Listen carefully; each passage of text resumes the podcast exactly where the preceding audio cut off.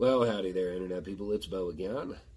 So, hopefully, by the time y'all watch this, I'll be at home, asleep.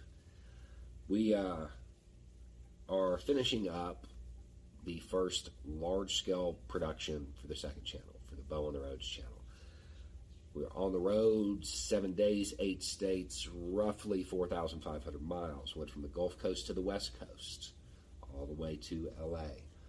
Um, it's been a lot of fun, and everything went pretty well. All that being said, even with testing for us, masking, everybody's vaccinated, not sure how uh, comfortable I feel actually going out and doing the meet and greets and setting up the community networks and doing all of that stuff yet.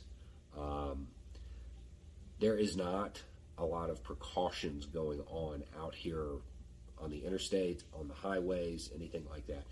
The only area that we traveled through that had consistent protocols in place um, were the reservations, were the native reservations. That's it.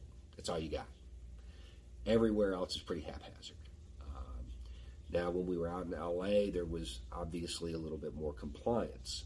However, when you're in Arizona or um, Texas, for example, there's none there is none.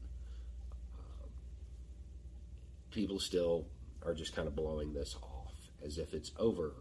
It's not. It's going to keep going.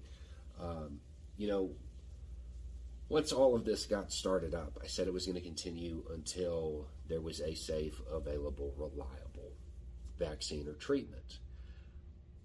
I mean, that exists. I just didn't know that people weren't going to take it. Um, so there's that. While filming, production, all of that stuff has been very successful. Everything went according to plan. I mean, minus the obvious normal stuff that's going to go wrong. Um, I'm not sure how soon we're going to duplicate this.